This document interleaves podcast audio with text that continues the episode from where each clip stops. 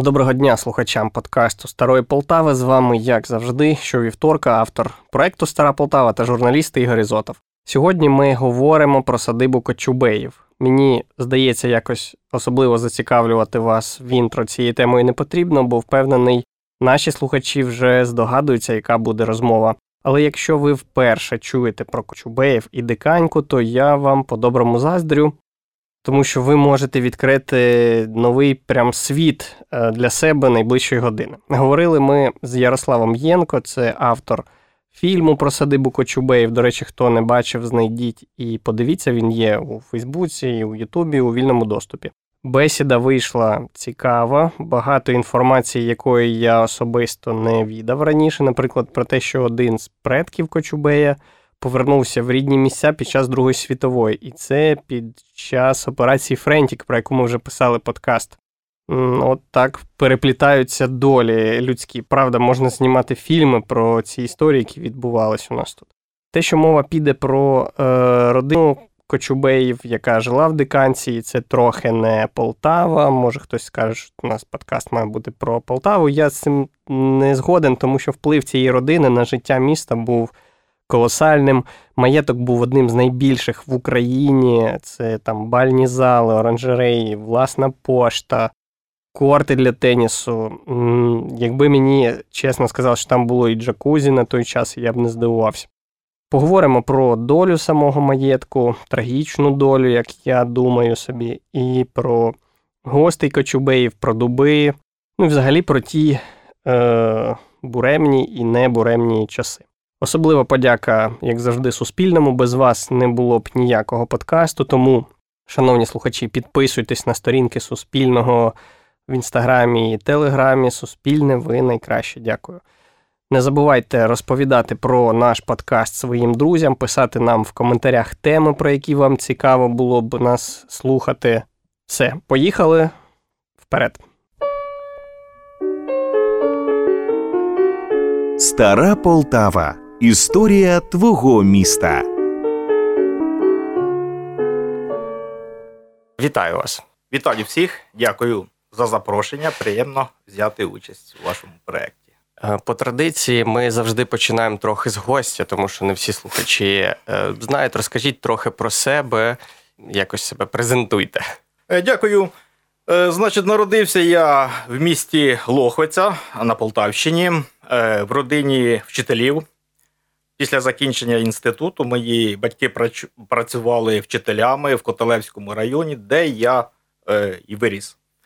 І так складалося, що я часто проїздив через диканьку е, і з автобуса, з вікна бачив саме Кочубеївську церкву. І от коли я не дивився, вона мене так заворожувала, і я завжди думав, а що ж там, що там всередині, що на території. І от йшов час, потім ми переїхали вже в село Гоголеве, де мої батьки стали працювати безпосередньо в музеї Гоголя. І от я вперше попав саме у Миколаївську Кочубеївську церкву.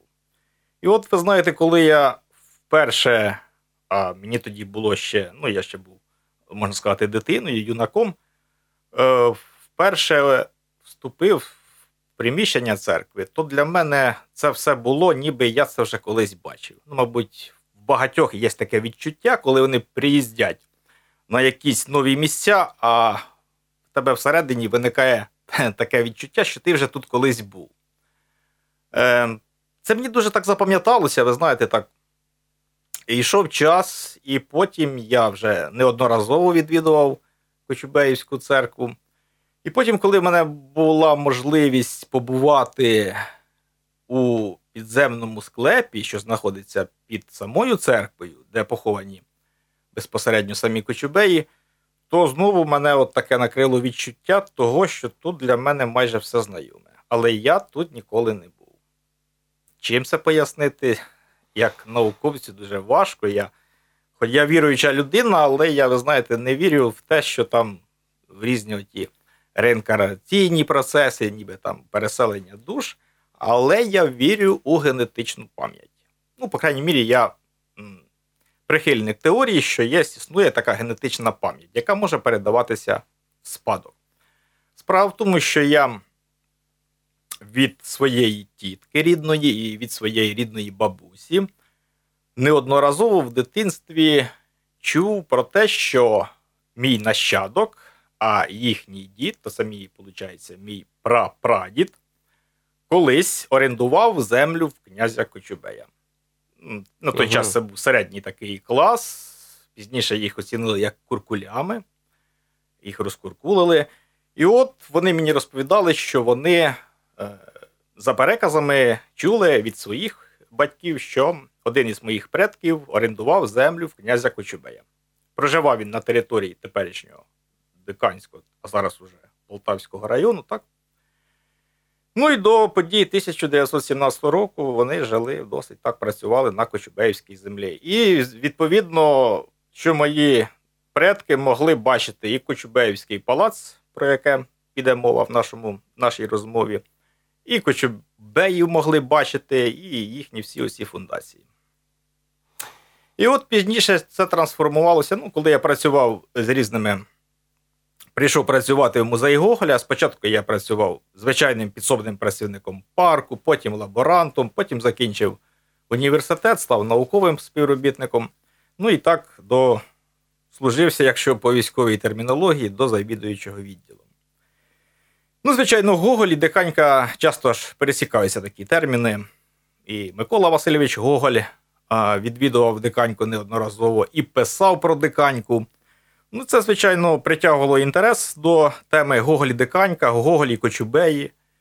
І я так став займатися, досліджувати питання Кочубеїв. Спочатку мене запросили на наукові читання по садибах дев'ятнадцятого століття. Я написав наукову статтю, яку вона була пізніше опублікована у збірнику. Ну, а цей матеріал, який залишився, він почав таки обростати новими якимись легендами, новими знаннями, новими світлинами, новими матеріалами. Я став більше на цій темі працювати. І от потім в мене виникло бажання поділитися цією інформацією. Ну, в такому загальному сенсі. Ну, в нашому форматі це єдине, що донести до пересічних людей, це, звичайно, документальний фільм. Тому що зараз книжки мало хто читає. Ну, от я задумав зняти документальний фільм, який і розповідає безпосередньо про Кочубеївську садибу, яка була в дев'ятнадцятому і початок двадцятому столітті. Так, і коли він вийшов уже? Фільм вийшов, я от вам презентую диск, в тисячу... дві тисячі шістнадцятому році. До речі, рік якраз під час зйомок фільму в Полтаву приїздив один із нащадків роду Кочубеїв, Алікс Кочубей, Олександр Кочубей, ну він себе називає Аліксом Кочубеєм, із Швейцарії, здається. І він брав участь в Полтаві, коли відкривали пам'ятник Полтавському сільськогосподарському товариству. Якраз святкували сто п'ятдесят років із угу. дня заснування. Але так сталося, що на той час е, чомусь Олександру Кочубею презентували не Диканьку, а міста, пов'язані з, з трішки іншим родом Кочубеїв. Це Батурин, Чернігівщина. І в Диканці він, на жаль, не бував. Ну, можливо, на той час чоловікові було нічого і показувати, тому що місце, де колись знаходився палац Кочубеїв, ну, на той час він в такому був не досить доглянутому стані.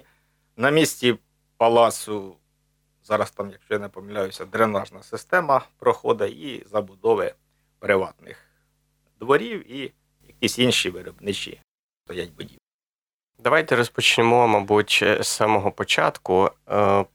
Розкажіть про історію виник, чому саме в тому місці з'явився палац, як його будували, хто і як, от, як ця історія взагалі з'явилась? Е, ну, взагалі, я хочу сказати, що я досліджував лише Кочубеїв, які проживали в Диканці. Так, це, до речі, важливий момент, бо люди часто плутаються. Я на початку теж плутався, в... бо є кілька е, Кочубеїв, і це різні, різні люди. Так. Ну, справа в тому, що Кочубеї взагалі вони прийшли на терени України десь в середньовіччі. В середньому середньовіччі е, вони стали православними, хоча вони були мусульманами, прийшли в православ'я, і багато з них були козаками, козацькою старшиною. Один із таких відомих представників Кочубеїв – це Василь Леонтійович Кочубей. Він там фігурує в різних історичних таких подіях. І от саме від Василя Леонтійовича іде і от цей відомий рід. Потім він, пішло там розгалудження на декілька таких гілок. Ті гілки, в свою чергу, ще розгалужувалися. Кочубеї проживали і в Петербурзі, і в Москві, і в Криму, і на Чернігівщині, і тут у нас в Диканці. Одна із гілок тут проживала в Диканці. Це тут була їхній такий, хоча самий, хоча самі Кочубеї. Наприклад, якщо ми візьмемо Віктора Павловича Кочубея, він свій час був міністром внутрішніх справ, його батько, то він жив тут безпосередньо в самій Диканці. І в Диканці був похований разом із своєю дружиною. Про самий палац, який слугував об'єктом дослідження мого фільму, він був побудований в кінці вісімнадцятого, на початку дев'ятнадцятого століття. Побудував його Віктор Павлович Кочубей. Це був двохповерховий палац з боковими такими прибудованими флігелями, які сполучалися такими одноповерховими, здається, галереями. Сама садиба на той час, ну, наскільки я знаю із описів людей тих, які там були у свій час, вона нічим не відрізнялась від відомих таких садиб Італії. Ну і будували ж безпосередньо майстри, це італійці, майстри зодчі, які були родом із Італії. Приїхали вони в Російську імперію, проживали в Петербурзі, і от Віктор Павлович Кочубей запросив той самий Микола Львов, який був будівничим Диканської Миколаївської церкви, про яку ми з вами говорили, і цей двохповерховий великий палац, це все будували майстри Санкт-Петербурга, вихідці із Європи. Для чого це робилось? Для чого такий палац? Там була велика родина, який в цьому був... Чи просто бо могли? Ну, звичайно, Кочубей на той час верхівка суспільства була. В них... Вони знаходились на великих державних посадах. В них, крім того, було велике своє господарство, які давали значні прибутки, величезні прибутки. Якщо говорити сучасною термінологією, це такі були, можливо, ну, якщо в сільському господарстві, це агрохолдинги. Угу. Якщо перевести на сучасну мову, тому що сільське господарство в дев'ятнадцятому столітті в Кочубеї, їхня економія відповідала, ну, таким передовим досягненням європейських країн. Та сама техніка, породисті були коні, я пам'ятаю, розводили в Кочубеїв, так згадую, от прокручую інформацію, і тонкорунних овець, і беркширських, і тамворських свиней, виведених в європейських країнах. Також Кочубеї були шанувальниками коней, в них була власна конеферма, де виводили породистих коней. Е, тоді, в принципі, е, а до палацу, де вони проживали? Е, до палацу це проживав е, Павло Кочубей зі своєю родиною. На жаль, інформації, який це був будинок і де саме, ну, я думаю, це було е, десь на, тер- на території уже самого палацу, який побудував Віктор Павлович Кочубей. Це був, мабуть, якийсь був дерев'яний більш цього дом, можливо, з кам'яною такою підморівкою, ну, про нього не збереглось. Свідчення одне, що збереглось із часів е, Павла Кочубея, це у центрі Диканьки знаходиться церква, е, яку, за переказами, ніби саме в цій церкві відомий коваль Вакула малював свої сюжети. Ну, потім, ви знаєте, ця церква фігурувала у творах Миколи Гоголя. Так, вирішено було збудувати палац. Він довго будувався? Ні, здається, він будувався декілька років, але він постійно на протязі сторіччя ну, якщо він побудувався на початку дев'ятнадцятого, скажімо так, да, і простояв до початку ХХ століття, то це більше століття він існував. Постійно палац перебудувався, добудувався, і на території палацу завжди проводилися якісь будівлі. Ми знаємо, що напроти самого палацу була побудована невеличка церква, Святопавлівський храм, але там щось, якісь допустили технічні помилки, і через певний час цей храм тріснув. І потім вирішили його знести. Угу. Інформації про Святопавлівську церкву досить мало.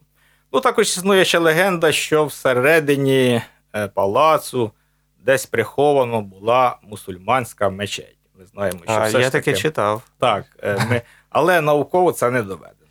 Ну, формат мого спостереження, моїх досліджень, то це йде ну, лише як легенда.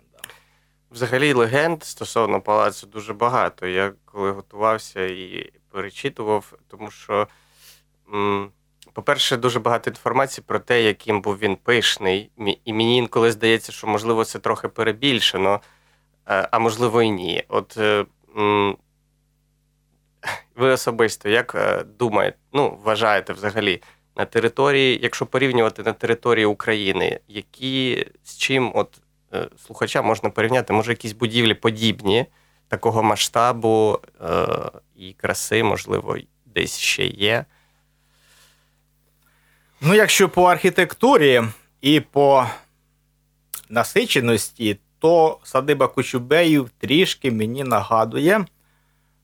Це палац, який зберігся до нашого часу. Зараз він знаходиться в селі Качанівка Ічнянського району на Чернігівщині. Він там переходив з одних власників в інші. Ну, це сахарні магнати, там проживали Тарновські, зокрема. І от чимсь він мені нагадує. До речі, ми підтримуємо такі дружні стосунки. Там зараз теж національний заповідник організований, і завжди я там беру участь у наукових читаннях, які проводяться раз на два роки по саме палацах України, які збереглись, які не збереглись, але про них згадують. А він там, в я взагалі не чув, він там в якому стані взагалі? Е, частина самого, основної частини палацу, вона функціонує, там проводять екскурсії, там виставкові зали, там конференц-зал, е, флігелях, там, до речі, обладнані такі, скажімо, кімнати для проживання. Туди можна приїхати з родиною, угу. зняти декілька кімнат, ну, умови, щоб там, прийняти, наприклад, гарячу воду, там, угу. тобто угу. зупинитися, угу. є. Е, так, давайте тоді трохи про господарство. Ви згадували, що е, дуже... Дуже сильне, потужне таке було господарство і сільськогосподарське. Чим взагалі Кочубеї займалися? Господарство було досить потужне. Якщо брати тільки в межах Диканщини, то це і скотарство, це і землеробство, це садівництво.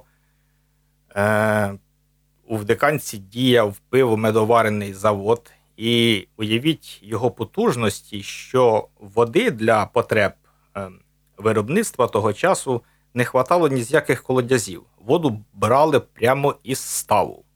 Угу.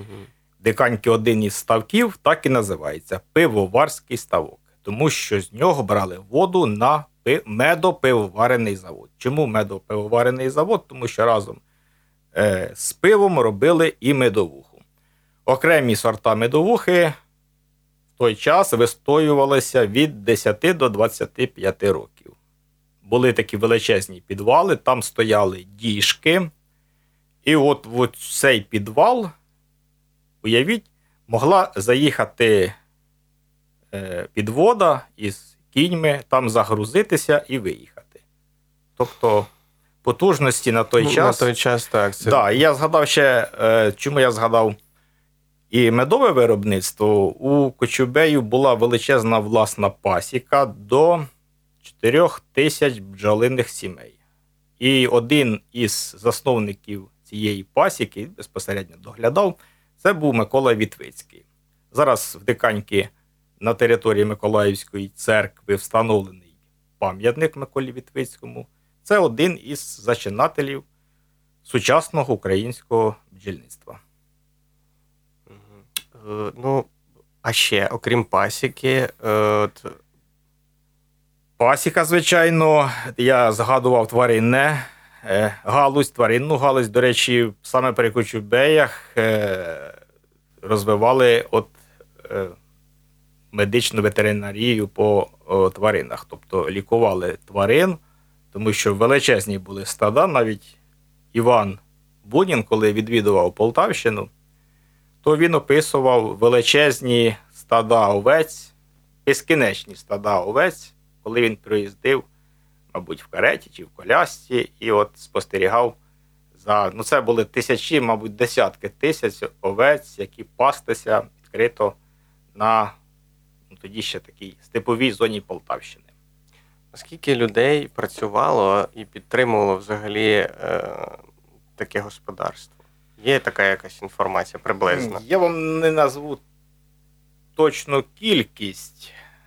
Ну, хочу сказати, що після відміни в тисяча вісімсот шістдесят першому році кріпосницького устрою на Україні, то чисельність людей, яка була Кочубею, задіяна у різних сферах виробництва, в сільському господарстві, на різних інших промислових підприємств, то збільшувалося. Це говорить про те, що, ну, мабуть, на той час простим людям попасти на роботу до Кочубеїв, це було, ну, не так просто. Не кожна людина могла попасти. Ну, розумієте, Кочубеїв по-різному сприймають. Одні, до речі, зараз, от коли вийшов мій фільм, і аналізуючи ті е, коментарі під фільмами у соціальних мережах, то наше суспільство, як і тоді, поділено на два табори. Це одні вважають Кочубеїв гнобителями, ну, безпосередньо, можливо, в якійсь мірі так і було, тому що люди треба було працювати, дійсно. А інші все ж таки Кочубеїв вважають е- е- високоосвіченими людьми, це і збирачі старожитностей, і впровадили Кочубей на той час, і освіту піднімали на селі, і в них був власний театр, і свій хор був, і в палаці була велика колекція картин, е- різних скульптур, статуй. Ну, це, знаєте, і музей, і картинна галерея, і збірка всього такого цінного і прекрасного була зібрана в садибі Кочубеїв в Диканці.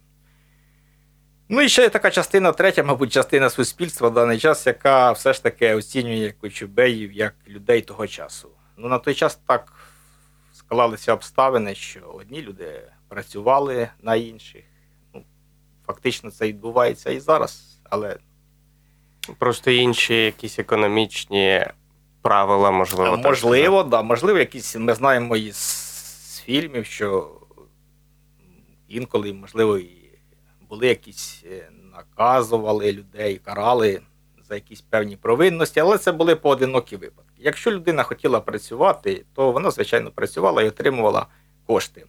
Справа в тому, що Кочубеї досить, ну, уявіть, якщо просту людину поставили працювати за молотаркою, а ця молотарка на той час стояла велику купу грошей, і плюс її ще доправити треба було в Диканьку, купували переважно за кордоном спочатку господарську техніку. І якщо цій людині довірили цю молотарку, там, чи парову машину, наприклад, чи ще якусь техніку, то уявіть, вічно, чи, звісно, що їй платили гроші, цю людину треба було вчити, і вона доглядала. Чим краще е, до людини ставилися, вона відданіше... Ну, чим більший фахівець. Фахівець однозначно, тому що, ну, уявіть, на той час керувати технікою. До речі, техніки у Кочубеї було досить багато.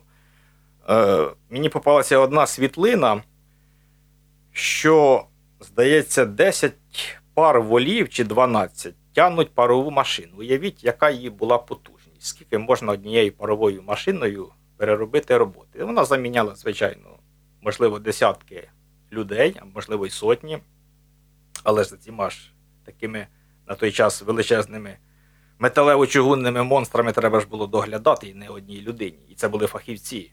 І так само в тваринництві Ну, це не просто люди, які брали кирку і йшли довбати землю.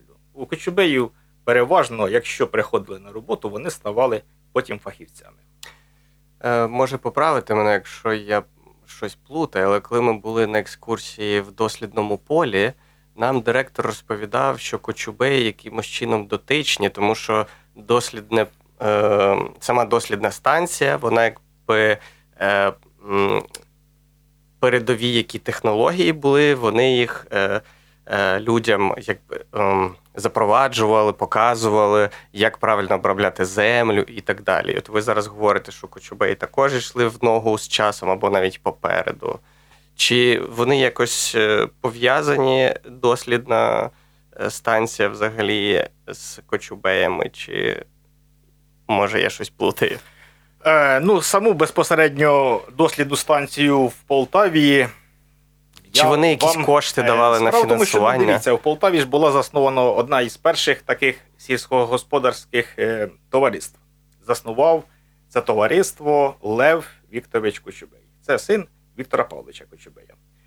Він протягом десять років проживав в Диканці, в маєтку. Він був власником цього маєтку. І от за оці десять років він... присвятив велику кількість свого часу, свого життя для розбудови саме сільськогосподарського виробництва і сільськогосподарської галузі, як галузі взагалі тут, на Полтавщині.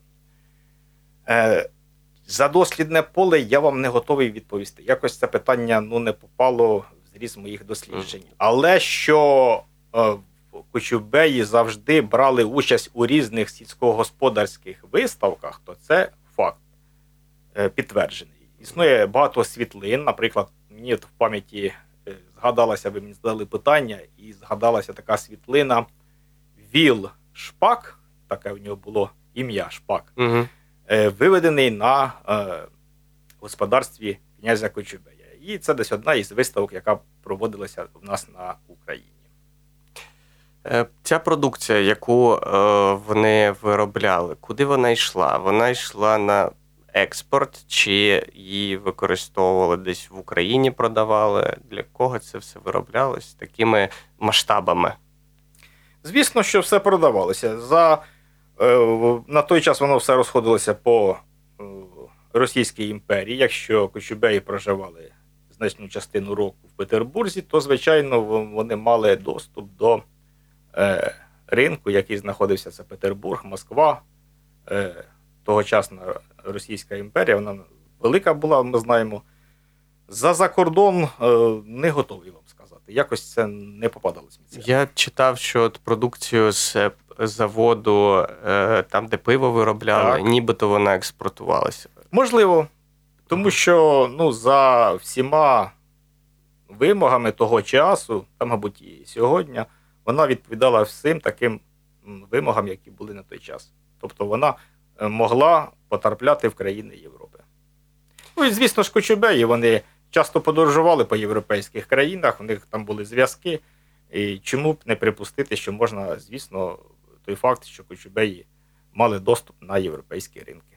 Ну так, якщо вони з діловими людьми постійно на зв'язку, то і, і в Петербурзі їх кількість була велика, я думаю, що е, може бути. Так, ну, наприклад, дивіться, якщо Віктор Павлович е, Кочубей був міністром внутрішніх справ, а хочу згадати, що раніше Міністерство внутрішніх справ це не тільки був такий силовий і каральний орган, він, мабуть, включав в собі всі економічні питання. Це і видобуток корисних копалин, всі промисли, потім на той час було такі, ви знаєте, що із-за кордону приїздили цілі колонії колоністів і селилися нас на теренах, зокрема і Полтавщини, то ціма всіма питаннями віддав безпосередньо відділ, верніше, Міністерство внутрішніх справ, якими керував Віктор Павлович Кочубей. Тобто і промислові всі питання, і економічні, і в якійсь угу. мірі такі, то, звичайно, це в його було. Ми, до речі, вчора записували подкаст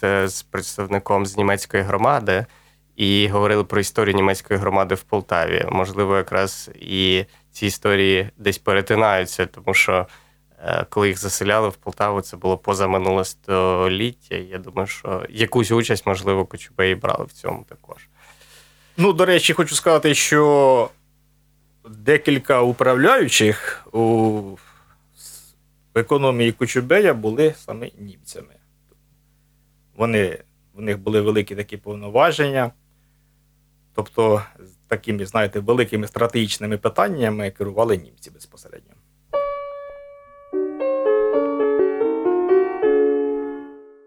Нагадаю, у нас в гостях Ярослав Єнко, завідуючий відділом науково-експозиційної роботи музею садиби Гоголя.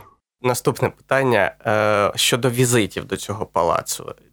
Є багато різних фотографій, які в інтернеті, так само і в нашій групі, де люди підписують їх, що це гості приїздять до Кочубеїв, або Кочубеї когось зустрічають.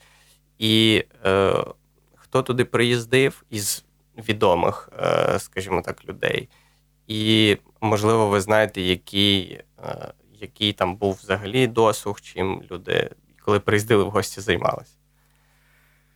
Ну, майже вся верхівка Російської імперії, ті люди, які товаришували або були в дружніх чи в якихось таких стосунках з Кочубеями, майже всі відвідували Диканьку. Ми знаємо із офіційних джерел, що навіть сам цар Олександр І відвідував Диканьку, і до його переїзду була побудована тріумфальна арка, яка, до речі, збереглася до цього часу. А по неофіційних даних відомо, що е, після того Микола Олександр І ще один раз бував неофіційним візитом, навіть е, говорять, що він і брав участь в, в полюванні з князями. Багато світлин, які збереглися до нашого часу, свідчить про те, що гостей у садибі Кочубеїв було багато. Починаючи від відомих світлин на, здається, на Южному, Південному вокзалі, на вокзалі де, також, да, де люди проваджають своїх чи зустрічають гостей. Потім на річки, на тому ж самому пивомедовареному заводі, там гості сидять прямо на таких величезних бочках, пробують, мабуть, дегустували пиво, вино, і, мабуть, так гарно вже надегустувалися, що позалазили на ці бочки. Е, в самому палаці бував і Микола Гоголь, і Марія Башкірцева. Е, згадує Іван Бунін Кочубей, самих Кочубеїв. Не, не готовий сказати, чи бував він в палаці. Оскільки Кочубеї були військові, то майже всі люди, які проживали у Полтаві, в Санкт-Петербурзі, приїздили до них на гостин, зупинялися в них. Для гостей був побудований двоповерховий будинок тільки для гостей. Скільки там було кімнат, я вам не готовий сказати, але ну, прийняти, мабуть, до сотні таких поважних гостей Кочубеї за один раз могли. Де вони дозвілля своє проводили, це був і тенісний корт, і власний зоопарк діяв в садибі. Сама садиба включала в себе це такий каскад невеличких ставків, мармурові статуї. Потім всі кам'яні баби, які знаходилися в степах на Полтавщині, були звезені в садибу Кочубеїв. Одна із цих кам'яних баб зараз знаходиться в Полтавському краєзнавчому музеї. Інші десь поділися при вже самому руйнації угу. садиби. До речі, ви згадали про тенісний корт. Я коли цю фотографію також бачив, мені було дуже цікаво, бо я свого часу е- ходив на теніс, цікавився трохи історією, і мені здається, на той час це була така, е- ну, е- ця гра буквально щойно народилася в, ну, там, в Європі, і вже у нас тут в Диканці е- був е- корт, і на той час гра називалась лаун-теніс, якщо я не помиляюсь. І був корт, і люди вже грали в теніс тут у нас. Так, грали в теніс, грали в крокет. Цікаво, що для гостей було подивитися на зимовий сад. Уявіть, що от ви заходите в літній час в садибу Кочубеїв, і ви зустрічаєте пальми чотири-п'ятиметрового росту. Їх висаджували із зимового саду, вони росли, квітували все літо. На зиму його забирали знову в оранжерею, теплицю чи в зимовий сад. Це, ну, наскільки було все, тому що от іноді є фотографії, а на задньому плані там фігурують тропічні рослини. Відкрито, які росли на території садиби. Ну, часто там іноді таке виникає, бачу під фотографіями, зокрема на вашій сторінці, питання, а що то пальма і як вона могла попасти в Диканьку? своєму ділі вони росли, їх було десятки пальм, які росли в оранжереї. Тут для людей, які приїхали із такого, знаєте, столиці північної Санкт-Петербурга, де навіть в началі літа ще міг пролітати сніг, а тут ростуть пальми, ну, люди опинялися ніби десь зовсім іншому вимірі. Вони не думали, що тут, на теренах тодішньої імперії, могли отак відкрито рости такі тропічні, екзотичні рослини і тварини. Так, ходили ж, ви знаєте, що олені ходили вільно по приватному зоопарку. У нас це тільки починається от за, зараз. А уявіть, це було сто п'ятдесят - двісті років тому, це вже було в нас в Полтавщині. І якби оцей палац двоповерховий, і от оцей сам і парк, і каскад ставків, хай би його використовували, можливо, б як дитячий табір, чи лікарня, чи, ну, використовували ще, і він достояв би до нашого часу, це була б одна із таких туристичних мек нашого сьогодення. Це була перлина туристичної такої рекреаційної зони на теперішній вже Полтавщині. Але ж, а ви часто жаль. собі уявляєте взагалі, якби, якби палац зберігся з цією інфраструктурою, як би це... Так, да, я це прокручував не раз, і ну, це була б і одночасно і туристична, і в якійсь мірі така б і християнська мека, якби збереглися всі оті, та сама відбудована була Святопавлівський храм і внутрішня церква, то люди б ішли б і до церкви, і до церков би до цих, до тих святих місць. Ну і взагалі, це, ну, явіть, якщо от зараз проводяться в Петербурзі е, наукові такі, ну, можливо, можна сказати, читання, да, де беруть участь представники Кочубеївського роду, які з'їжджаються в Петербург з усього світу. Саме в Петербург, і вони там зустрічаються, діляться інформацією, то це можна було проводити в нас. Уявіть, які були б інвестиції, ті самі дороги, і це робочі місця, де канчанами було. Але, на жаль, ми втратили і палац, і його безцінне начиння. Це і бібліотека, і картини. Ну, це ті твори мистецтва, до яких люди пішли подивитися, щось для себе підкреслити, оглянути. Це було велике інформаційне поле. Е, як так трапилось, що цього не стало? Чому, які причини... І е, розкажіть цю історію, з чого почалось. Точніше, чим завершилось. Чим завершилось? Справа в тому, що коли відбулися події, які відбулася саме жовтнева революція в тисяча дев'ятсот сімнадцятому році, то Кочубеї спочатку вони виїхали, здається, до Києва чи до Одеси, і потім іммігрували за кордон. Ну, оставатися вже е, не було ніякого смислу. А палац, він був покинутий. Там фактично, ну дивіться, якщо взяти сімнадцятий рік події, сімнадцятого року осени, да, а ми знаємо, що офіційно він був знищений в тисяча дев'ятсот дев'ятнадцятому, тобто два роки палац ще стояв без нагляду. Там господарювали місцеві жителі, туди заходили різні люди, тому що на Полтавщині в той час влада, політичний устрій змінювався дуже швидко. Щотижня там. Так. І вже коли остаточно прийшла радянська влада, якщо це не помиляюся, знову ж таки тисяча дев'ятсот дев'ятнадцятий рік, то частину того, що там вціліло на терен в самій садибі, забрали в Полтавський краєзнавчий музей, тепер він так називається, тоді була трішки інша назва його. А частину розграбували. А все, що не заграбували, зимової ночі будинок був чи то підпалений навмисно, чи то там по іншій версії діти гралися в бібліотеки, але масштаб пожежі був такий, ну, щоб від свічки там, чи від, наприклад, цигарки, такого масштабного пожару не було, пожежі не могло бути. Навмисно, я думаю, що його підпалили навмисно.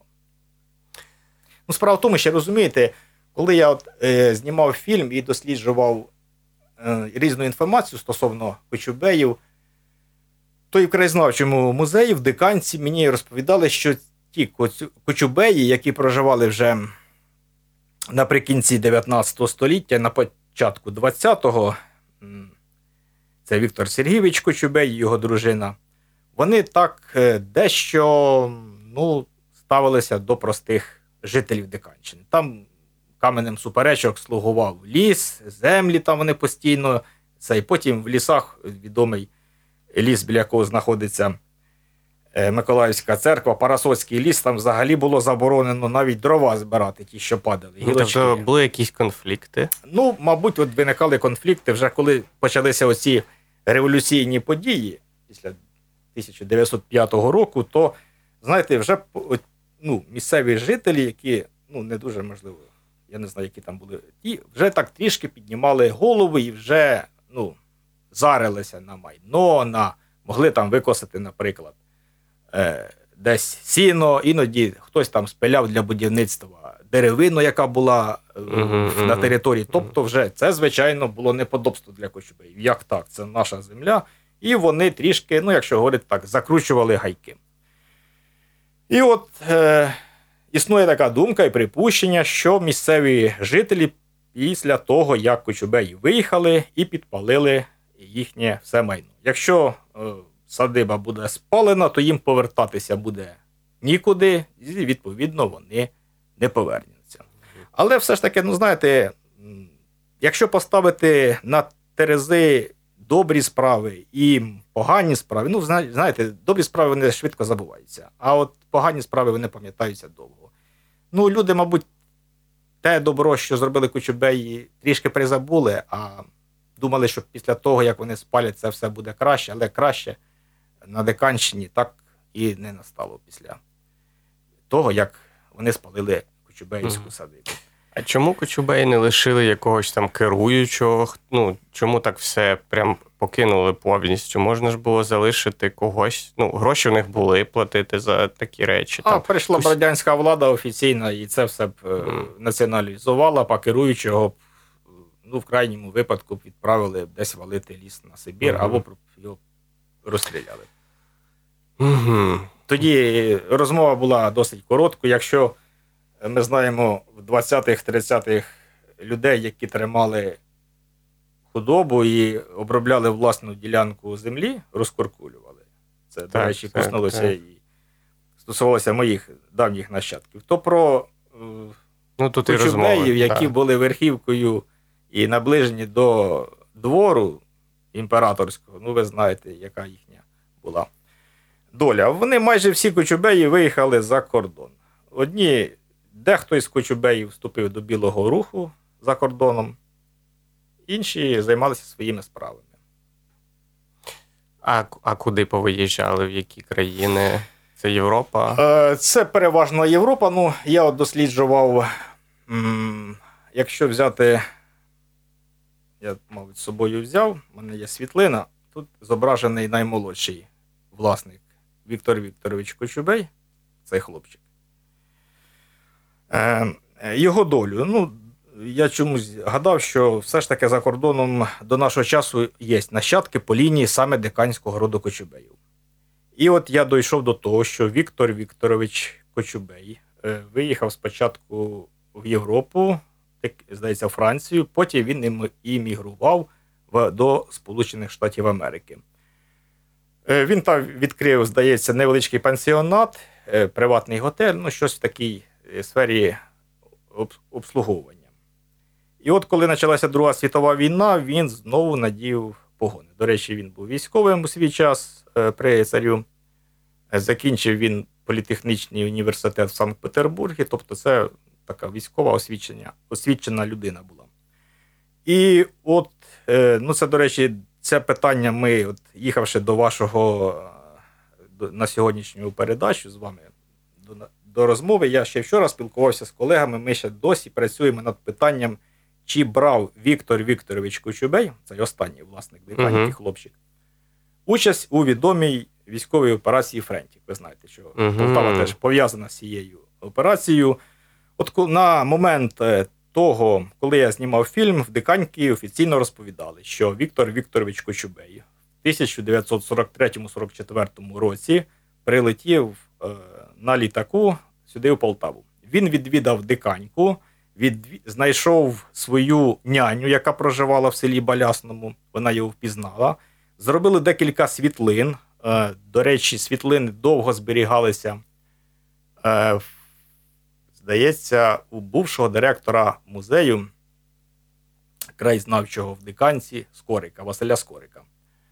Але вона десь поділася. Але працівники Диканського музею запевняли, що вони бачили цю світлину, на якій зображений, було зображено два чоловіка.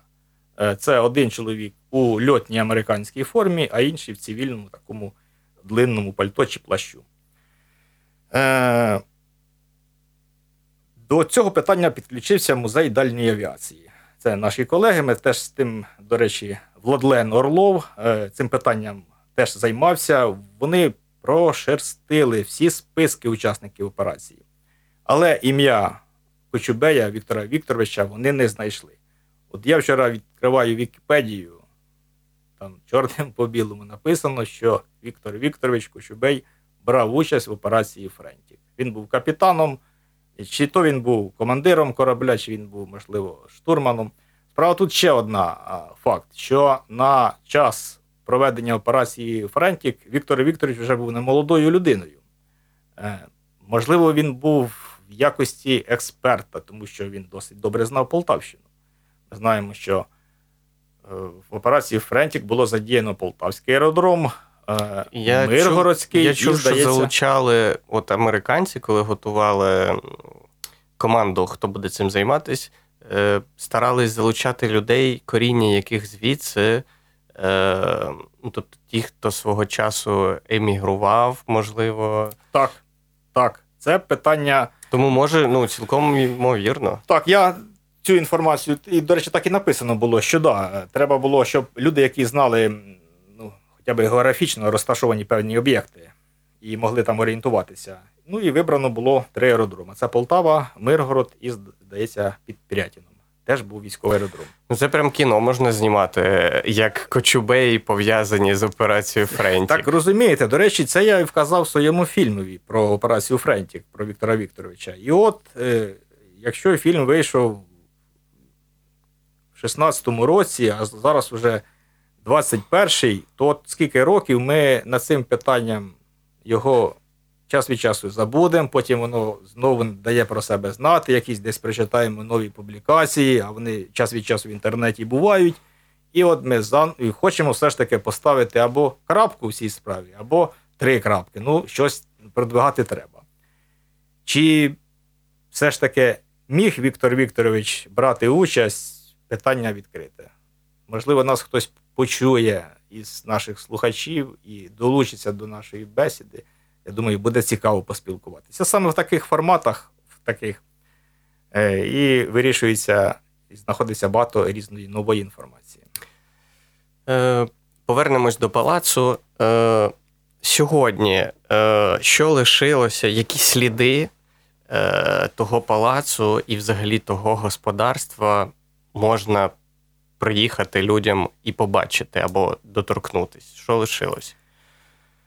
Ну, ми знаємо, що збереглася Миколаївська церква, де під церквою поховані деякі представники Кочубеївського роду, які помирали тут в Диканці, в Диканці безпосередньо. Також зберігся храм в центрі Диканьки, ми про нього говорили. Цю церкву побудував Павло Кочубей. Також зберігся, до речі, збереглася тріумфальна арка, ми з вами про неї говорили. Від цієї арки прямою дорогою, вірніше, дорога вела до самого палацу. Зберігся один із ставків, з каскаду ставків, зберігся, мабуть, найнижній став, на якому, до речі, ще зберігся островок, на якому була похоронена собачка Лолу. Це була така найулюбленіша собака княгині Олени Константинівни Кочубей, яка вона дуже обожнювала. До речі, у тієї собачки був, здається, тер'єр був. Е, власне, і перукар був, і свій був гардероб, її там і вдягали, і до неї ставилися як до члена родини. І от коли ця собачка померла, то на цьому островку до нього зробили місток, там зробили таку поховання цієї собаки і насадили троянд. До речі, цей островок... Е, зберігся до нашого часу. Потім зберігся частина Парасольського лісу, збереглися відомі Кочубеївські дуби, які за легендою ніби посадив Василь Леонтійович Кочубей і один із полтавських, здається, полковників. Але, як відомо, ми знаємо, що і по географії, і з інших досліджень, що це доби значно старші за вище згадані події, то біль цього, що Кочубеї лише прорубали просіку. А пізніше це стала дорога на Полтаву. Повз дуби раніше це був шлях, який сполучав Кочубеївську диканьку, їхню садибу із Полтавською напрямком. До речі, про Кочубеївські дуби якраз хотів запитати і потім забув. Тобто виходить, що ці, ну, під цими фотографіями часто виникають також питання, наскільки вони старіші, і чому вони тоді називаються Кочубеївські дуби? Тому що за ними потім якийсь був догляд саме ну, цієї родини. Територія тих дубів на той час це була садиба Кочубеїв.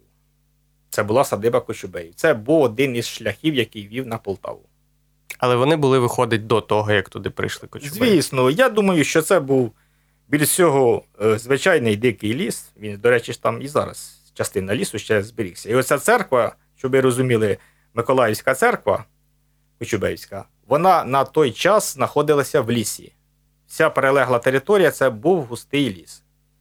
Ліс зрубали вже після, мабуть, ну, ще до Великої Вітчизняної війни. Тобто двадцяті-тридцяті роки ХХ століття. Ліс був зрубаний. І от майже вирубка дійшла до Кочубеївських дубів. Чому вони називаються Кочубеївські? Тому що ми знаємо, що ряд зберігся дубів біля самої церкви, і один окремо стоячий дуб знаходиться біля в районі Бускового гаю, де відбувається щорічне свято Пісні Бускового гаю. Ага. До речі, хочу згадати за Бусковий гай, як він виник. Е, у... Бачите, ми ще не згадали, що в Кочубеї був е, завод, де виготовляли цеглу. До речі, досить таку і вогнетривку цеглу, і для звичайного будівництва. І от кар'єр, де вибрали глину, така утворилася величезна яма, засадили буском. На той час було до ста видів буску. І опікувалися насадженням цього бускового гаю, займалися чехи-садівники, які приїхали спеціально для того, щоб тут виростити і доглянути бусковий гай. Е, чи були якісь думки з приводу того, щоб якось навколо цієї інфраструктури, яка лишилась, можливо, якось відновлювати якісь речі, які пов'язані з історією Кочубеї, і, власне, от цей м, туристичний магніт, який міг би бути, може його якось потихеньку відновлювати? Чи є якісь такі думки, в принципі, е, може, ви десь чули? Ну, звісно, є гоголівський маршрут, який проходить через Диканьку. Він в себе включає відвідування цих вище перелічених е, одиниць, це і дві церкви, і Бусковий гай, і Кочубеївські е, дуби, то, звісно, він включений у туристичний маршрут, який ще був розроблений е, в вісімдесяті роки минулого століття. В сучасному форматі, можливо, якось по-іншому подавати. До речі, я ще хочу сказати, що із Кочубеївської економії збереглися будівлі, які знаходяться в селі Дячковому. Це Диканський район, зараз тепер вже Полтавський район. То, значить, що там збереглося? Там збереглася школа, яку побудували Кочубеї на кін... в кінці дев'ятнадцятого, на початку двадцятого століття. Мабуть, перш... трикласна була школа, збереглася конюшня і збер... добре збереглися три погреби. До речі, один із них із складським приміщенням, він і зараз в такому діючому стані. Побудовані вони були за часів Віктора Сергійовича Кочубея. Це кінець дев'ятнадцятого століття. Е, ну, а як е, щодо того, щоб е, створити саме в, конкретно в цьому місці е, якийсь такий... Е, ну, тобто, є багато фотографій, як виглядав палац. Є багато фотографій, що там було. Чи реально... Ну, ми часто тут фантазуємо, але відновити цю інфраструктуру з точки зору туризму, чи такі думки взагалі є, чи це... У нас Ні, тут ну, вчора я просто... зрозумів, да, питання цікаве. Ну... Я переб'ю. Вчора був, слухав прес-конференцію голови Полтавської ОДА, і е, він хотів зробити в будинку дворянського зібрання оперний зал, в будинку генерал-губернатора балетну школу, перебудувати кадетський, і на це треба там майже два мільярди. І, ну, чому ми не можемо, наприклад, пофантазувати на тему садиби Кочубеїв? Ну, я не думаю, що в найближчому часі в нас буде змога відбудувати сам палац. А щоб відбудувати, крім палацу, всю цю структуру, яка була на протязі там, існування, ставки, парк. Ну, це все реально, але треба відселити багато приватних поселень. Це приватні території. Це вже приватні, чи захочуть люди. І там не тільки ж приватні території, там, здається, вже якісь розташовані промислові потужності. Угу. Це, ну, півдеканьки прийдеться відселяти. Це буде розумієте? Дуже дорого. Це буде досить дорого, і відновити в таких масштабах, як воно було колись, ну, по фінансах, ну, я навіть не, не беруся навіть там в себе припустити, яка це буде сума, розумієте? Враховуючи, як зараз проходять у нас реставраційні роботи, будівничі роботи, знаєте, та сума ж ніколи ж повноцінно не доходить до самого будівництва там, чи відновлення. У нас же як то покрадуть, то десь дінеться, то не доходить, то не так оформили папери, оця бюрократична тяганина. Ну і знову ж таки, відселити майже половину диканьки це буде. Да, ну, тоді ну, це, тоді це просто, просто фантазії. Тоді. Але можна, якщо припустити, так можна, що колись можуть відбудувати сам палац. Може в якійсь зменшеній. Е, Та ну він не такий, він двох, двохповерховий був, і там, здається, де сам палац був. Зараз там встановили такий Е, у вигляді такої арочки, пам'ятний знак і інформаційні стенди. Ну, можливо, там трішки воно і зачепило. Знову ж таки, дорогу треба об, об цей заново робити, тому що дорога буде підходити до самого палацу. Ну, якось, ви знаєте, вантажівки під'їжджають до самого угу. двохповерхового палацу білокам'яного, буде трішки. Угу. А якщо брати, наприклад, до м, часи до того, як там до коронавірусні, взагалі, чи багато туристів приїздить саме, які цікавляться садибою Кочубеїв? Е, ну, як ви оціните, наскільки ін, інтерес взагалі існує, попит? Ну, судячи із е, тих постів і тих відгуків, які я читаю в соцмережах, е, на різних сторінках, ті, що розповідають про диканський туризм, про диканьку, безпосередньо про ті об'єкти, які оглядають люди, то у приватному такому, можливо, це невеликі туристичні автобуси, але от в приватному такому форматі, там родина, дві-три родини приїхали відпочити в диканьку, подивитися Полтаву і заїхати е, в саму диканьку. То досить багато. Е, я ще хочу стосовно е, того, що і в краєзнавчому місцевому диканському музеї там зробили буквально декілька років тому зал, де розповідає за історію Кочубеїв. Якщо раніше там, ну, ви знаєте, так більш-менш фрагменту розповідали, то зараз до м, про Кочубеїв більше зал. Інформації, є зал. Вони, до речі, знайшли багато о, речей, які безпосередньо знаходилися в цьому палаці. Навіть меблі познаходили. Вони знаходилися в нас, в людей. То молодці. Я хочу сказати, що в цьому питанні колеги-музейщики так пішли набагато краще. І досить цікаво. Знаєте, інформацію подають. До речі, вони частину у фільмі, я ще попросив полтавського чоловіка, який займається три-ді графікою, мабуть, ви його знаєте, Олег Лебединський, який за допомогою комп'ютерних технологій відтворив Кочубеївський палац в три-ді форматі. Тобто у фільмі можна його подивитися, який він був. Тобто, угу. ну, це був дві тисячі шістнадцятий рік, зараз набагато е, далі вже е, технології, можливості три-ді графіки пішли. І, до речі, хочу сказати, що ми скоро можемо, будемо гуляти по цьому палацу. Так, да, звісно. І от Олег Валентинович Лебединський, він на даний час, ми з ним буквально бачилися не так давно, тиждень тому, він ну, говорив, що якщо б були зацікавлені люди або якісь певні чи музеї, чи, можливо, туризм, він би його оцю повністю в три-ді форматі, вже враховуючи нові технології і багато вже нових матеріалів, зокрема і світлин, Він би його відбудував три-де графіки.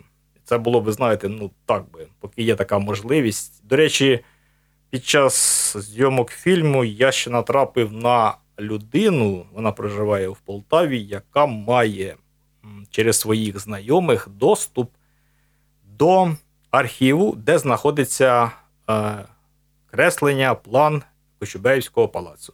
З усіма кімнатами, входами, виходами, балконами, галереями. На той час, щоб його придбати, це все було десь в межах семи-дев'яти тисяч гривень. Ну, погодьтеся, mm. що це oh. невелика сума для того, щоб мати такі так, безцінні так. Е, документи для...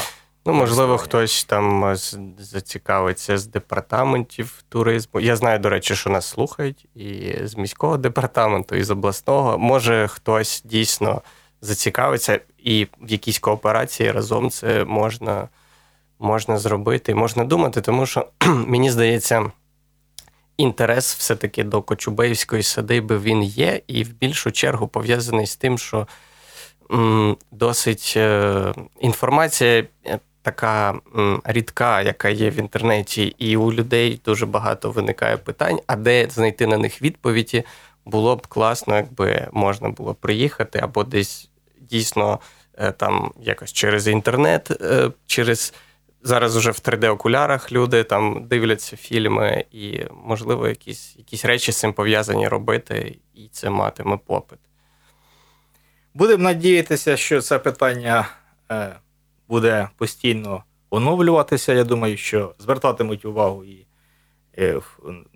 наша туристична галузь, ну і, мабуть, і без меценатів, без якихось людей, які б вложували в це кошти, знаєте, справи не буде. Ну, держава такі питання буде фінансувати по мірі надходження коштів, а розумієте... Такі... Ну, зараз це в останню чергу вже там все, що пов'язано з, як говорять, зараз складні часи. Складні часи, а вони, в нас вони завжди складні часи, і тому все одно не будемо ми складати руки, будемо працювати, досліджуватися і ділитися інформацією в такому навіть форматі, форматі, як ми зараз з вами спілкуємо. Добре, тоді я думаю, що на сьогодні все. Якщо е, у наших слухачів ще будуть якісь питання, ви нам їх пересилайте. Можливо, ми ще зустрінемось, поговоримо на якісь теми. Нагадаю, у нас в гостях був завідуючий відділом науково-експозиційної роботи е, музею Гоголя Ярослав Єнко. З вами був Ігор Ізотов, журналіст і автор проєкту «Стара Полтава». Любіть і цінуйте Стару Полтаву. Стара Полтава. Історія твого міста.